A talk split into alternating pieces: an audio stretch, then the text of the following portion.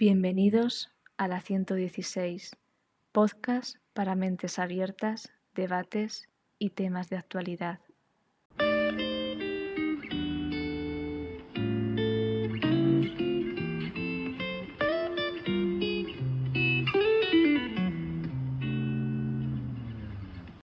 La gente de conciencia necesita romper sus lazos con las corporaciones que financian la injusticia del cambio climático.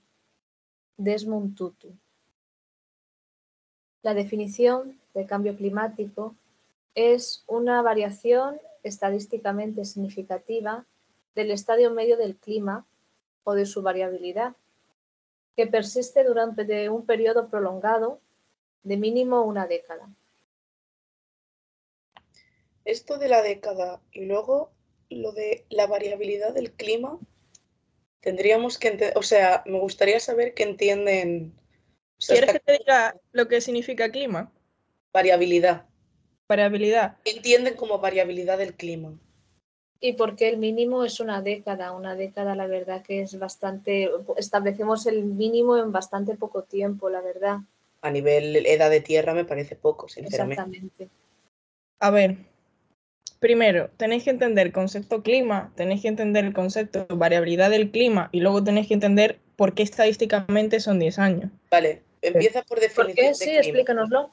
Mm, vale, pero voy a buscarte primero la definición de variabilidad porque eso sí que no lo tengo. O sea, sé que es una definición estadística, pero no la tengo aquí buscada, la verdad.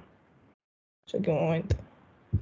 La variabilidad del clima se refiere a las variaciones en el estado medio y otros datos estadísticos, como las desviaciones típicas, las ocurrencias de fenómenos extremos, claro, del clima de todas las escalas temporales y espaciales, más allá de fenómenos meteorológicos determinados.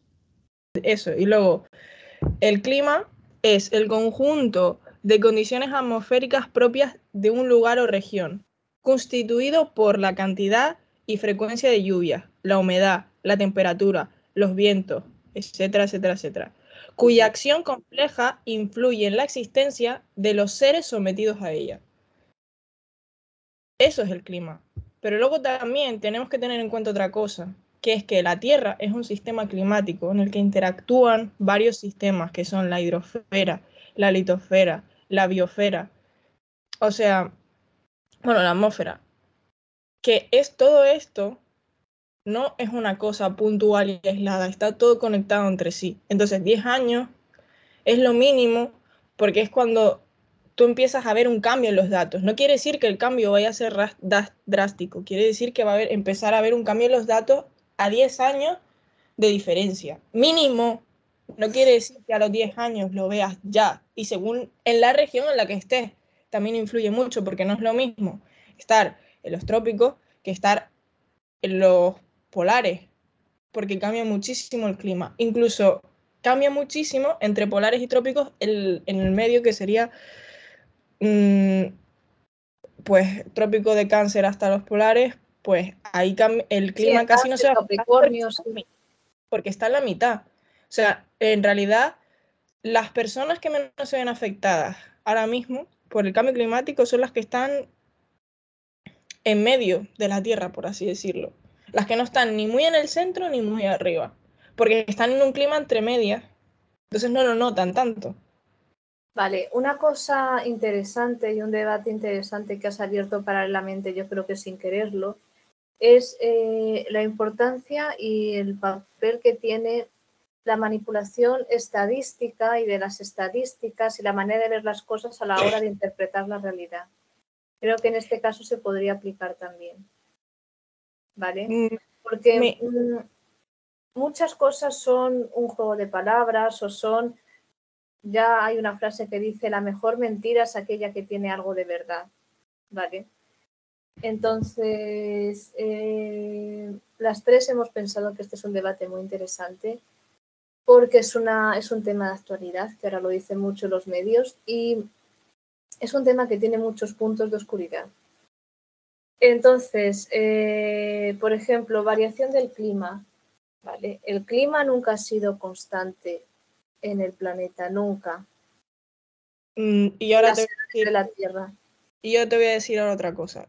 Eh, nosotros, datos recogidos día a día, se tienen, eh, si no me equivoco, después te miro la fecha, tengo muchos gráficos, pero te miro la fecha, desde 1965, ¿vale? Hay datos anteriores de hasta el 1800. Me parece muy reciente. 1800. Y luego hay otra cosa que se llama la investigación del paleoclima, que se hace a través de eh, perforaciones en el hielo de la Antártida, eh, turberas, eh, los anillos de los árboles como las secuoyas. Todo eso son indicadores de cómo ha sido el clima, la duración de las estaciones, qué temperaturas ha habido máximas, mínimas, las concentraciones de polen. Todo eso te da una idea de cómo ha sido el clima a lo largo de la historia, cuáles han sido los tiempos de variabilidad entre un clima y otro, cuáles han sido los eventos extremos.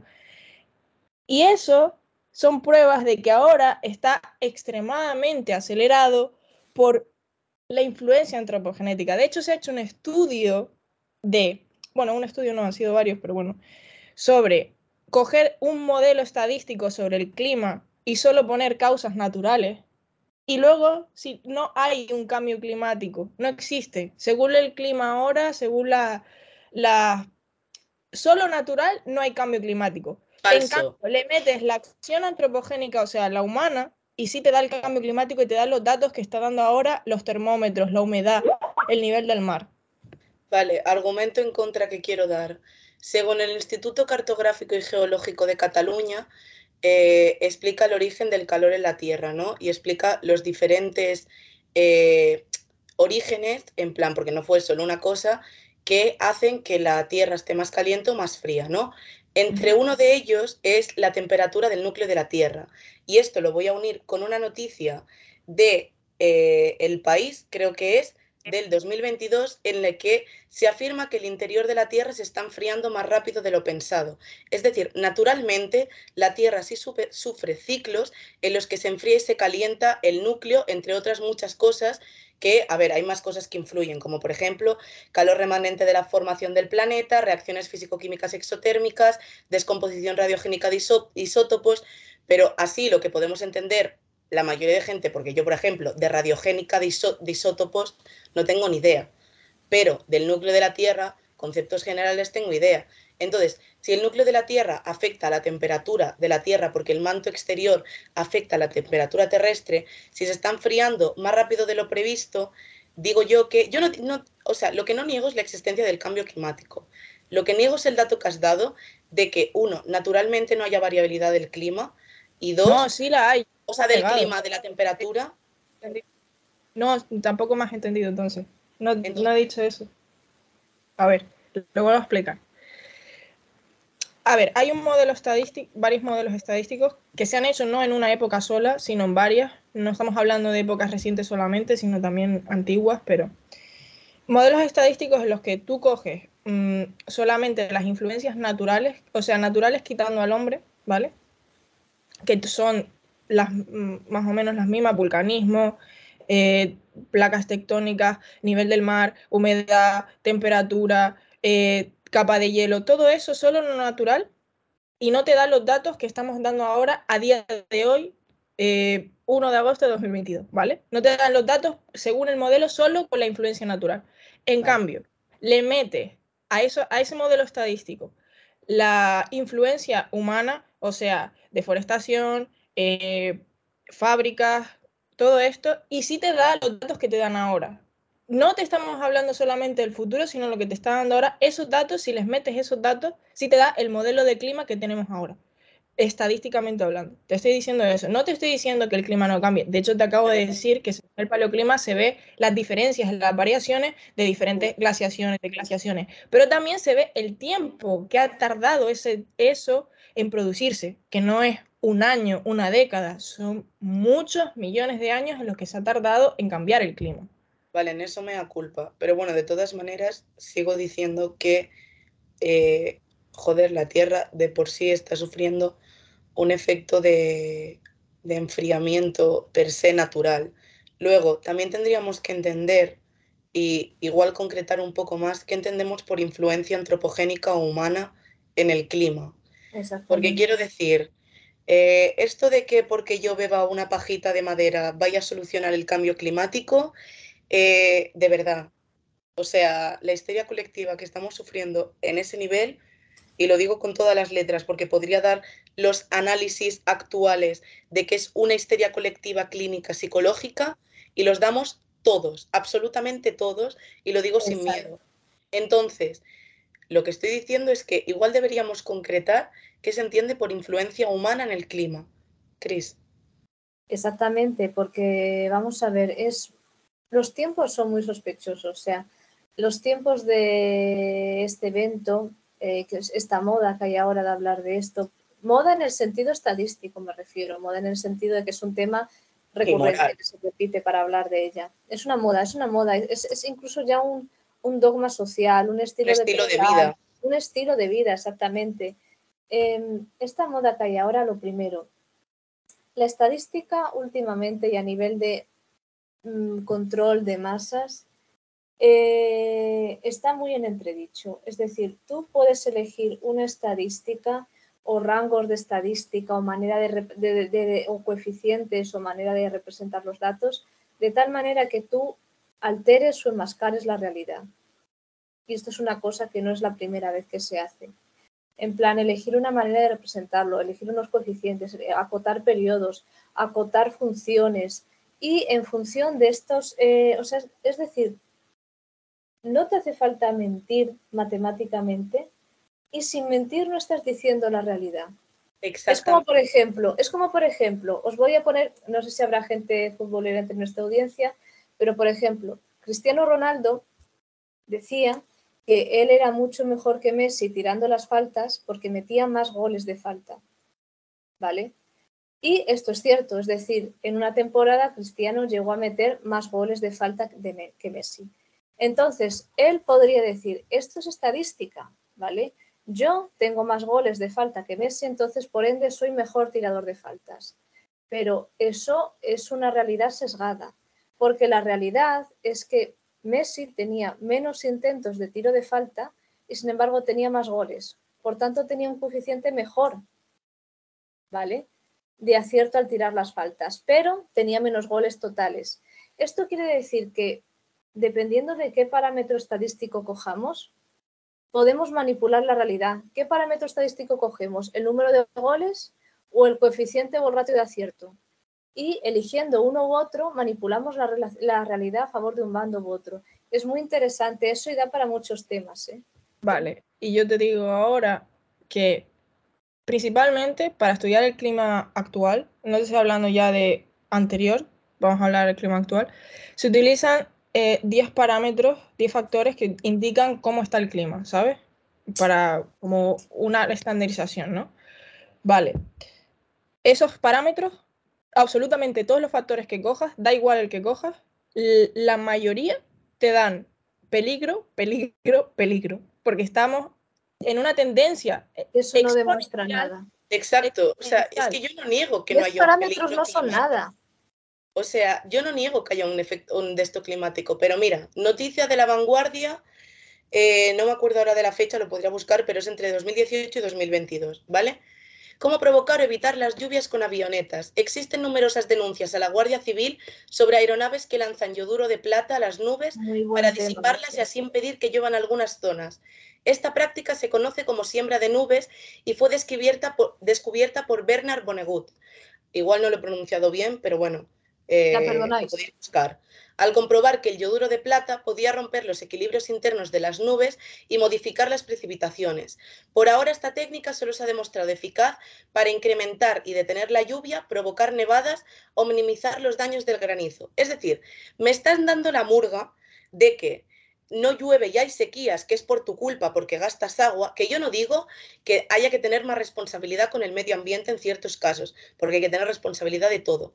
Pero que te estén fustigando a ti cuando proporcional que te estén, claro, que te estén vendiendo a ti la culpa. Cuando uno, vendieron agua de los pantanos, eh, vendieron agua a un montón de fábricas, que luego faltaba agua y nunca se supo por qué y era culpa tuya porque dejabas el grifo abierto, encima se podría solucionar o incluso se puede disipar, es decir, te lo pueden crear, pero es que encima existe una solución para las sequías y no la utilizan. O sea, me estás vendiendo a mí que yo soy la culpable y tú tienes una solución a día de hoy publicada y demostrada que tiene una eficacia para provocar lluvias y no la estás utilizando como método y me estás fustigando a mí, eso se llama manipulación. Vale, pero aquí estamos hablando de dos cosas diferentes, o por lo menos yo lo veo así. Yo em, estoy completamente de acuerdo con que la solución no la tienes tú en tu mano, al menos no tan directamente como te están haciendo creer. Tú puedes hacer todo lo posible dentro de o de tu mente o de tu hábito diario lo mejor que creas en tu vida, pero realmente quien tiene la culpa, que tiene el poder de cambiar realmente y hacer algo contra el cambio climático no eres tú, son los gobiernos, porque son los que invierten en energías fósiles, son los que controlan el balance de agua, los que controlan la energía, son ellos los que tienen donde se debe ir la culpa. En eso estoy completamente de acuerdo y es lo que están intentando hacer, echar balones fuera y echárselo a la población, porque la población qué va a hacer, sí, vale, uso menos agua, pero tú tienes que decir, vale, vamos a recoger agua, vamos a suministrarla de forma adecuada, vamos a tener algo o vamos a no energías renovables, o sea, vamos a invertir en energía renovable, no vamos a utilizar combustibles fósiles, vamos a hacer algo por el cambio, pero no quieren, ¿por qué? Porque están financiados por quienes están financiados. Vamos a ver. Pero, yo creo también... Pero no, no, creo que cambie la, cosa. Creo que cambia lo que tú dices, la culpabilidad y la martirización, pero no creo que cambie el hecho de lo que está pasando ahora mismo, que es el cambio. Mira, es que yo creo que el hecho es que los gobiernos tienen una forma de funcionar. De hecho, esto ya se habla en un libro que se llama El arte de la guerra, en el que para desestabilizar un territorio sin utilizar ni siquiera armas y no haber un muerto como directo, de como antiguamente que te pegaban un tiro o ponían una bomba, es desestabilizar a la población y un país, sea con temas económicos, sea con temas políticos, sea con temas con tal. ¿Qué pasa? Los problemas, o sea, los gobiernos suelen tener una tendencia bastante predecible y es que te crean un problema que ellos mismos crean y ellos mismos tienen una solución que la acabarían en cuestión de va, te pongo cinco años y me estoy tirando en un margen altísimo. Cinco años, pero como no les interesa, porque si crean un problema es porque les va a interesar por algo, crean miedo, crean sumisión, te van a crear leyes en las que tú vas a tener menos derechos y libertades, te van a crear un montón de historias. Y encima tú como población le vas a decir, claro, es que me he comportado tan mal, da igual el tema que sea, me he comportado tan mal, he sido tan irresponsable, eh, he sido tal que necesito tu ayuda y te lo pido yo. Ya no es que tú me lo ofrezcas, es que te lo pido yo. Dicho esto, Cris, prosigue. No, bueno, yo la verdad que impactada ante este giro de guion tan, tan inesperado, porque aquí realmente está, empezábamos hablando del cambio climático, no sabemos dónde acabaremos, esto es la 116, siempre ha sido así. Pero la verdad que mm, yo creo que como muchos de nuestros oyentes pueden pensar, eh, ahora mismo hay, eh, los últimos cinco años vamos a poner, bueno, desde luego es 2020, pero podemos ir con la vista un poco atrás, están aconteciendo sucesos muy extraños, ¿vale? Sucesos muy extraños que a mí siempre desde niña me llamaba la atención cuando veía las noticias y decía, madre mía, eh, siempre que se da un, un, hecho negativo, algo que cause conmoción social, eh, parece todo tan poco natural, ¿no? Parece todo planificado. Es decir, si tú dejas a la, aleatoriedad de sucesos, eh, puede haber un tiempo en el que no coincida nada, no haya ninguna amenaza, por así decirlo. Puede haber un tiempo en el que coincidan a lo mejor varios y mm, puede haber un tiempo en el que solo haya uno y sería todo muy variable si lo dejamos a la aleatoriedad como tal.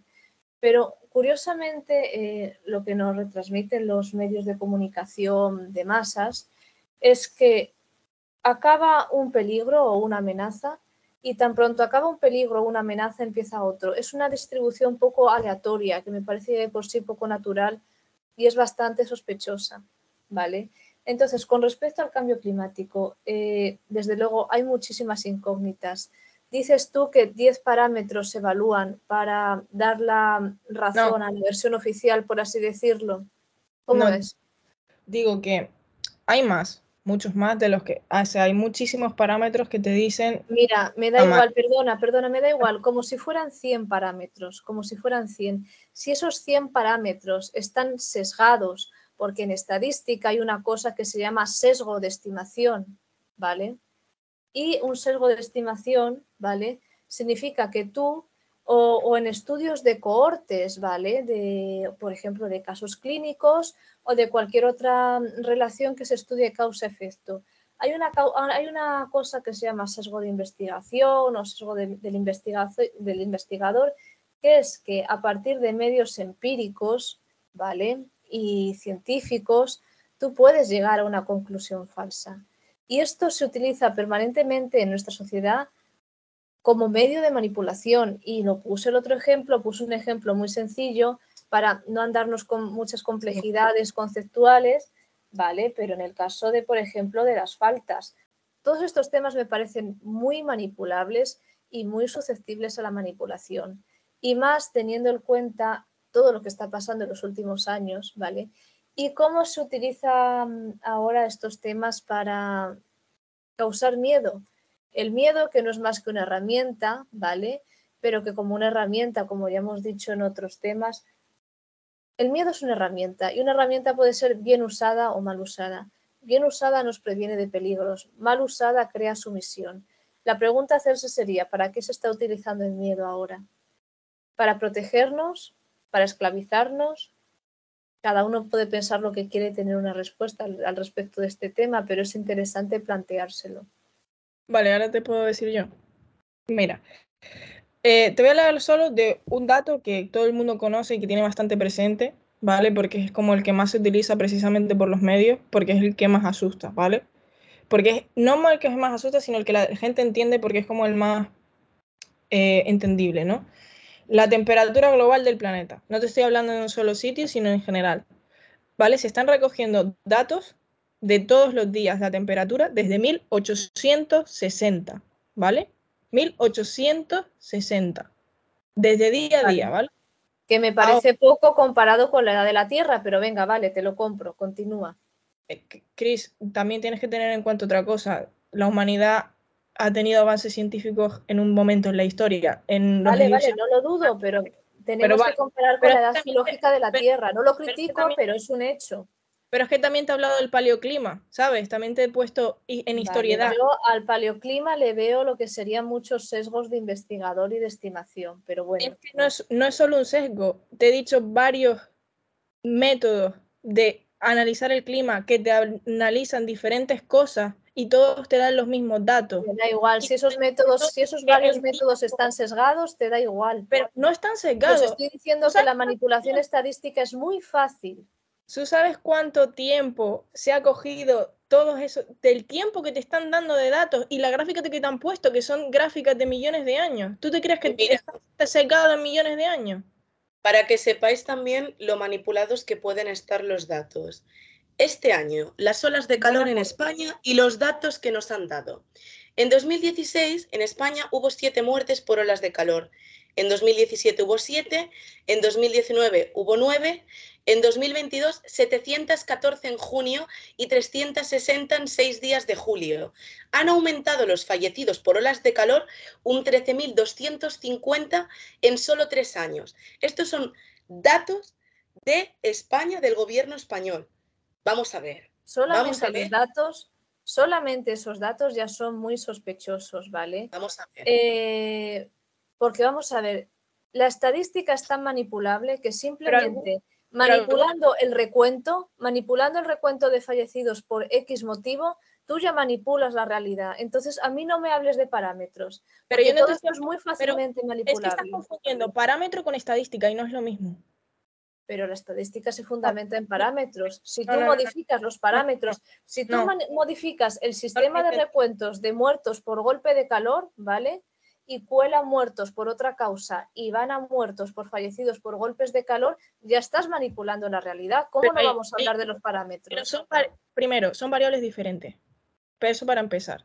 Estadísticamente son variables diferentes. Segundo, la, la variable de temperatura es una variable continua para, es, para empezar, ¿vale? Luego, te voy a decir otra cosa. Yo te estoy hablando de, de datos no estadísticos, sino de datos recogidos. En plan, tal día, hoy 1 de agosto ha hecho 27 grados, mañana 22, mañana 30, siguiente, y así desde 1860. No te estoy hablando de la estadística en esa gráfica. Te estoy diciendo que, que se han recogido los datos, ¡pum!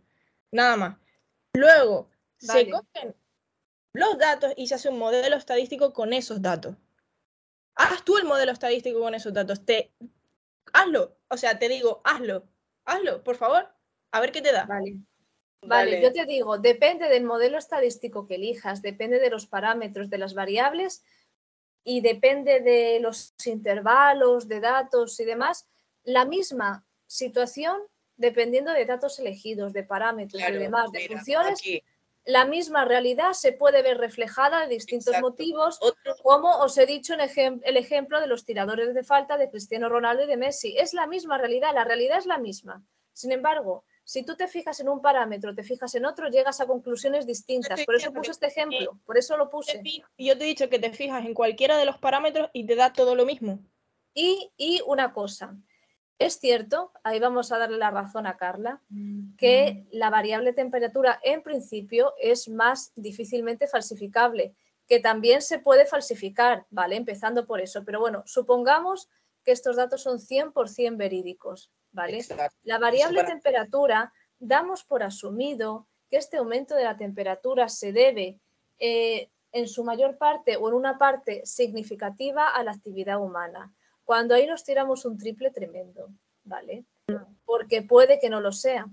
No, ahí te Ya, ya digo, suponiendo, suponiendo que los datos de temperatura sean ciertos, estemos en lo, en lo cierto y tal, en lo correcto, intuimos ya que esto es debido, no, no digo 100% en la actividad humana, pero sí acelerado por la actividad humana. No tenemos por qué llegar a esa conclusión, porque no hablamos, por ejemplo, de los ciclos de erupciones solares. También, también importante, muy importante y se tiene poco en cuenta. No, yo lo- Exactamente. no, no se tiene poco en cuenta. De hecho, Pero porque- espera, sí. punto que quería tocar sobre la manipulación de estadística y tal. Nos, yo creo que desde que soy pequeña nos llevan vendiendo el tema del Polo Norte y que se está sobrecalentando y que el nivel del mar y, la, y los glaciares que se van tal. Es cierto que en el Polo Norte se está derritiendo los glaciares. Lo que no te cuentan es de que desde 1979 el hielo marino del Antártico, es decir, del hemisferio sur, ha estado en aumento, salvo en 2016 cuando hubo un fuerte retroceso que, que duró un año hasta el 2017 y que se volvió a recuperar todo, absolutamente todo, en 2020, la media anterior. Es decir, evidentemente que lo que te están contando del Polo Norte, que se están derritiendo los glaciares y todo, es cierto. Pero si me estás evadiendo que en el otro lado se está formando nuevo y que está viendo el mismo glaciar que había desde 1979, a ver, Vale. Pero una, una parte de la verdad puede ser una mentira a medias. Depende de cómo lo veamos, es como lo del vaso medio lleno, medio vacío. por cierto, Una parte de la verdad es una mentira a medias. estos datos son sacados del país, porque como este tema es muy, muy controversial y todo este rollo, voy a buscar de qué estudio incluso lo ha sacado el país, pero para que veáis que son fuentes oficiales y no es el blog de Manolo. Vale, Manolo ahora- lo mismo da con la verdad antes que las fuentes oficiales, también os digo. ¿eh? Ya, ya, ya. Yo Pero bueno, Manolo confío. yo os voy a decir otra cosa. Em, repito que tenéis que entender la Tierra como un sistema climático. Y, es ver, y lo que ha dicho Liv es verdad, porque ha pasado. Porque yo lo he estudiado, ¿vale? Esto ha pasado. Pero la diferencia es que tenéis que entender otra cosa, que es, es el, la Tierra como sistema. Que, no eh, que se esté derritiendo en un lado y formando en otro no es equivalente, porque son polos opuestos del planeta. Arriba se está quitando y abajo está ganando. Pero eso es un desajuste ya en la Tierra. Lo que pasa es que los medios te lo ponen como tú quieras, pero no cambia la realidad de que el, eh, está ahí y de que está provocando vamos a ver, en el clima. vale, pero si uno se derrite y otro se congela, ¿dónde pones tú aquí la actividad humana entonces?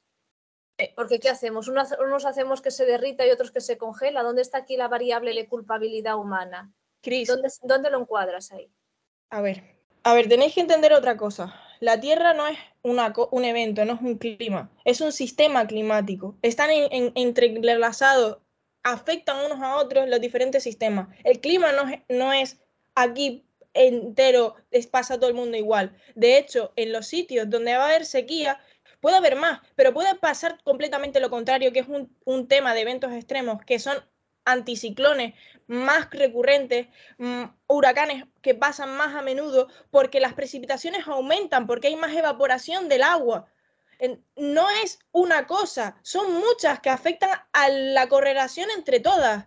No creo que sepáis entender, para entender el cambio climático hay que entender el sistema de la Tierra como su conjunto. Y lo que estoy Perdona sin menospreciar, ¿eh? Aquí no menospreciamos ahora, ¿eh? Sí, que hasta insultamos, pero no menospreciamos. Y ya has dicho varias veces que si lo vas a entender, que si tal, espérate. Yo no estoy menospreciando a nadie, estoy diciendo que tú te has basado en, los, en la información que has escuchado en la televisión, en las noticias. Yo no veo las noticias porque me parece una, yo ahí, me, ahí. ¿Y, yo me, cuál es, ¿y cuál es la diferencia entre tus fuentes y las Con eso te lo digo todo.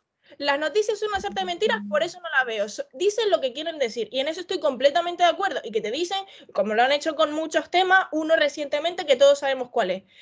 Lo han, hecho lo que les da la gana, pero yo no me fío de eso porque no veo las noticias. Yo me fío de los documentos científicos, de las, de las cosas que veo a día a día. O sea, yo en mi tierra de Canarias, de donde soy, yo de lo que me cuenta mi abuela a lo que vivo hoy día a día en mi tierra, ha cambiado muchísimo el clima. No estoy hablando solamente de en Pakistán, que ha tenido su ola de calor más grande de, que se ha registrado en la historia, o el mm, huracán que tuvieron en Puerto Rico, que también lo puedes ver, o la isla de plástico que está, que es tres veces Texas, que está ahí. La isla de plástico es distinta, porque esto sí realmente es actividad humana, esto no lo podemos negar, ¿vale? Pero tú eh, estás partiendo de una base y dices que, los eventos, dices que los eventos climáticos eh, catastrofistas, eh, desmesurados que se están produciendo, das a entender que se producen por la actividad humana o que tiene gran parte de culpa o que la aceleran, mínimo que la aceleran, que lo están acelerando cuando a la vista de los datos y con los datos que tenemos no podemos llegar a esa conclusión. Yo digo eso. se ha llegado a esa conclusión. Muchas personas han llegado a esa conclusión. No te estoy hablando de... ¿Y cuál es, ¿y cuál es la fiabilidad de esos datos? Porque no es la primera vez que por medio de la ciencia se manipulan hechos y, y condiciones y conclusiones para guiar a la gente hasta un determinado punto que luego se demuestra ser un fraude. No es vale, no hables de la ciencia, habla de las experiencias de la gente, habla de las eh, de los eh, las aves migratorias que no están llegando a su sitio, que nacen antes de lo que deberían. Habla de todo eso, o sea, habla de lo que ves día a día tú. Bueno, pero estas cosas han podido pasar a lo largo de los ciclos de la Tierra, de las edades que ha tenido naturalmente la Tierra. No podemos llegar a la conclusión de que la actividad humana sea o lo esté favoreciendo en gran medida, no a la vista de los datos y teniendo humildad no podemos llegar a esa conclusión. Sí puede, se ha llegado a esa conclusión, que es lo que no entiendo. ¿Quién ha llegado a esa conclusión? Te digo los nombres de todos los, expertos. vale, habría que investigar a esas personas y ver si están financiadas por alguien. ¿Por qué me tengo que fiar de ellos? ¿Y por qué te fías de las noticias? No, yo no digo que me fíe de las final, noticias. La ciencia es una fe, me vais a dar la razón, te crees lo que más te conviene en un cierto momento. Pero Carla, ahora que tengo ya voz y voto, tengo una pregunta. Pregunta. Porque de verdad que o sea, en este punto en concreto tengo la duda, y es el efecto invernadero. Sí. Si según tú el hecho de lo que está pasando en el hemisferio sur, en la Antártida, el hecho de que está aumentando el hielo, también es un rollo del cambio climático, a mí lo que me genera duda es que si el efecto invernadero provoca que la temperatura de la Tierra vaya aumentando, coño, aumentan toda la Tierra. No aumentará en España sí, en Noruega no, en tal. Entonces, que no se esté de, o sea, haciendo de, deshielo, o sea, no me sale el verbo. Sí, es de hielo, de hielo. Vale, o sea, deshielo en el Polo Sur, en plan, ni un mínimo, bueno, eso en 2016, pero vamos, que se recuperó en 2017, que puede ser por cualquier otra parida que no tenga nada que ver mm. con esto. ¿Cómo nos está dando el efecto invernadero en el Polo Sur? Ahora tengo un problema. No, no, es que te lo puedo explicar. Pero tengo un problema porque te puedo dar el término, pero luego te voy a tener que explicar el término. Entonces lo voy a hacer lo mejor corto y así chiquitito que pueda, ¿vale? Vale. El planeta Tierra como sistema tiene dos grandes mm, mm, alteradores o conductores de la temperatura. Uno es la atmósfera y el otro es el, océano, la, la hidrosfera, ¿vale? La atmósfera tiene, si no me equivoco, es el efecto Corealis, lo siento si me equivoco porque esto es mucho de memoria. Perdón, En cada trópico tiene, bueno, no en cada trópico, sino del Ecuador al trópico de Cáncer o al trópico de Capricornio al trópico de Capricornio tal, luego de, bueno, me entendéis. Tiene una, un sistema de circulación de respecto a un eje. Luego, en el siguiente, cambie el eje y así alternados más o menos, para que me entendáis. Por eso lo de los vientos de noroeste a sureste, estas cosas, ¿no? Vale, eso es un regulador del clima. Entonces, otro regulador del clima es la corriente termoalina. ¿Esto qué es? El océano no es solamente uno, sino todos en conjunto están conectados a través de esta corriente. Entonces, donde empieza esta corriente es en el polo norte, en el Ártico. En esta corriente influye la salinidad del agua y la temperatura del agua. Con lo cual, lo que pase en temperatura en el Golfo de México afecta a lo que pasa en el polo y afecta a lo que pasa en el Ártico. ¿Qué pasa? Que está corriente... Vale, vale, vale, un momento, un momento, por favor, lo siento, pero te tengo que interrumpir. A la vista de esta regulación que tiene el planeta, ¿cómo se explica que un polo se esté derritiendo y otro, y otro se esté congelando si tiene esa termorregulación? Es, una, es que lo siento, pero es que era una pregunta interesante dado el, dado el momento. Si, existe esta termorregulación, ¿por qué uno se está congelando y otro se está derritiendo? Si me hubieras dejado, si me hubieras dejado terminar, te hubiera dicho. Termina, termina. Esto, nuestros oyentes, algún oyente probablemente agradezca esta pregunta, estaría pensando lo mismo que yo. Adelante, Carla. Si me dejas terminar. En la atmósfera los tiempos son muchos más cortos de residencia, ¿vale? Mm, poco tiempo. Creo que si no me equivoco, eh, son 10 días, horas, no sé exactamente, no me acuerdo muy bien. Pero la corriente termoalina no es, está en, el Antártico en primavera y está en verano en el, en el Antártico. Tarda 100 años, me parece que eran dar toda la vuelta. Entonces, el agua que se ha calentado en el Golfo de México a día de hoy va a tardar 100 años en dar toda la vuelta, creo que eso, mil años, no me acuerdo, un mil, un cien era. Entonces, no se puede ver una regulación a corto plazo, que es lo que está haciendo la actividad antropogénica a muy corto plazo, sin tiempo de recuperación, es lo que afecta y cambia el clima y hay un desbalance en el clima. Por eso, por eso, abajo se permanece el hielo, porque abajo todavía no ha llegado el efecto de todo el calor que está en el, que está en el planeta, no ha llegado como tan impactante como para que se derrita. En el polo norte sí, porque es donde empieza es donde eh, empieza la cadena, por así decirlo. No sé si me he explicado, yo creo que lo he intentado. entonces, una cosa, una pregunta que me surge. A la vista de estas termorregulaciones que tiene el planeta Tierra, eh, podríamos considerar que la actividad humana, aunque en eso sí estamos de acuerdo las tres, que defendemos que hay que hacer un uso racional de todo, que hay que estar en consonancia con el planeta, que no hay que abusar, pero a la vista de estas termorregulaciones, se podría considerar que la actividad humana mm, tiene un impacto poco o mínimo eh, comparado. no, tú estás entendiendo actividad humana diferente. Y aquí es donde yo quiero meter mi conclusión. Y por mi lado ya no hay argumentos. Si a vosotros os quedan argumentos, pues los decís después. Yo creo que tú entiendes actividad humana como población civil, como la actividad de la población civil.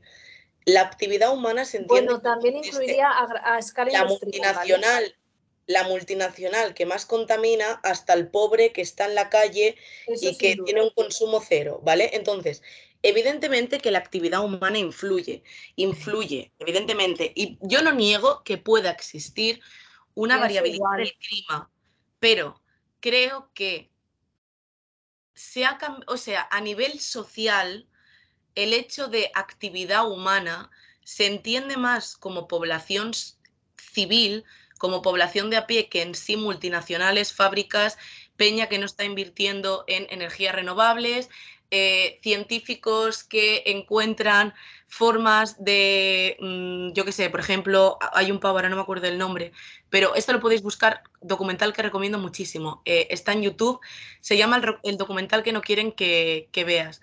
Y empieza así, ¿no? El tema de, pues, cómo es que tenemos tanta tierra, tenemos tal, y cómo es que faltan recursos para gente, cómo es que existe la pobreza, el hambre, la contaminación, ¿no?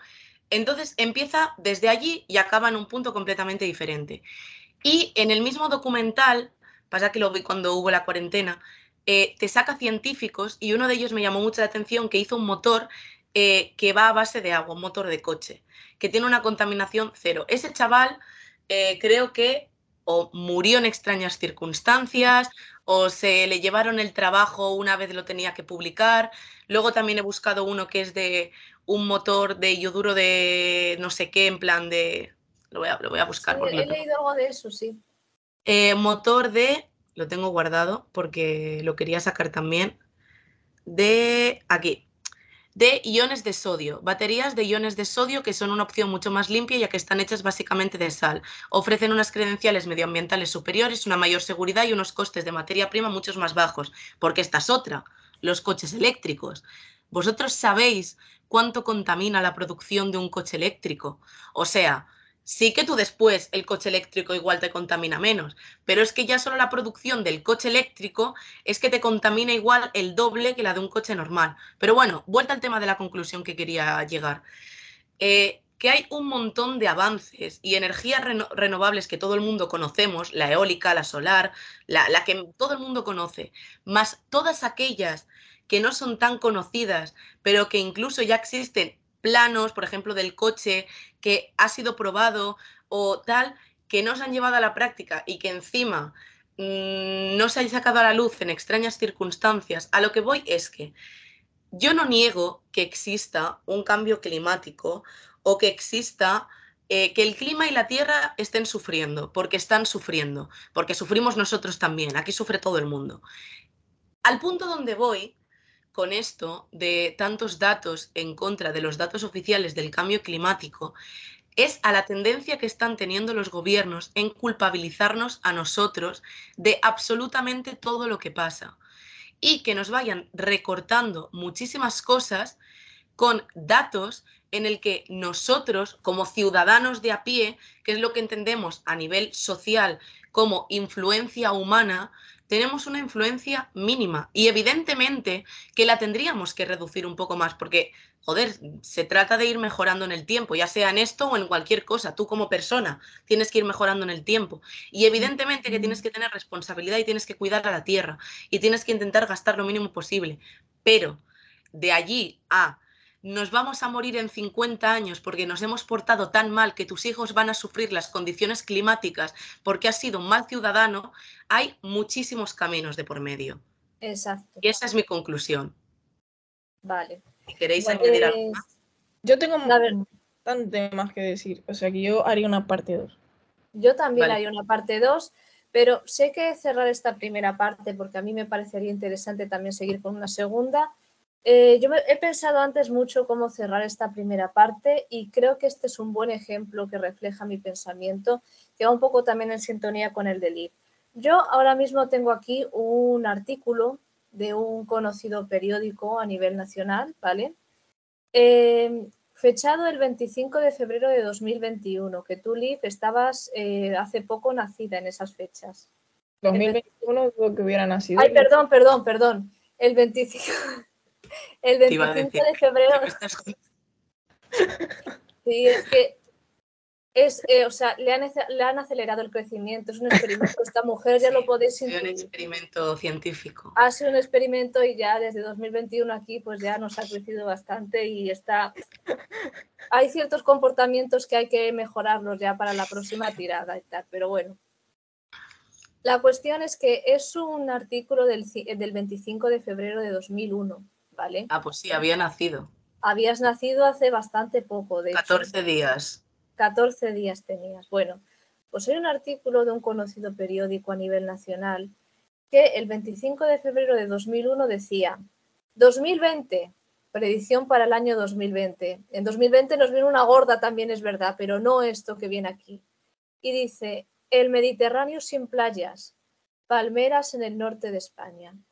Y este artículo lo he elegido porque elige bastante bien, o sea, refleja bastante bien mi pensamiento catastrofista y desmesurado, que va un poco en la línea de Liv, de que esto parece una hecatombe, un cataclismo del fin del mundo y que es 100% No, y que la hecatombe se puede dar. Yo no niego que no haya una La hecatombe Lo se puede digo es que la dar hecatombe no es por antes nos decían que había dinosaurios, ¿vale? Y dinosaurios ya no hay.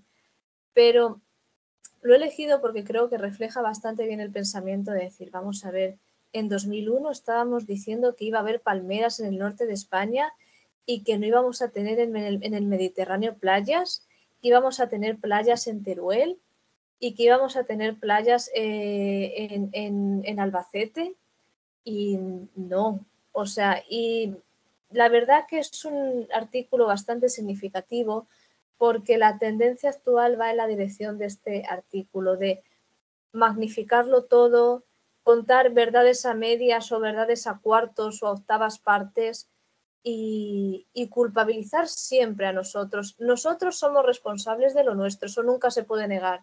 Y se tiene que tener responsabilidad en general, responsabilidad individual, responsabilidad con nuestro entorno, pero no al punto de la culpabilización que se está teniendo ahora de los hechos que están ocurriendo últimamente, ¿vale? Esta sería mi conclusión. Vale, pues vamos a hacer una segunda parte. Entonces, nuestras redes sociales es el Instagram arroba la 116, escrito en letras, eh, y el Twitter somos la 116, la 116 escrito en números. Y nada, chicos, dicho esto, esperad a la segunda parte a escucharnos y a vuestra puñetera casa a todos, chicos.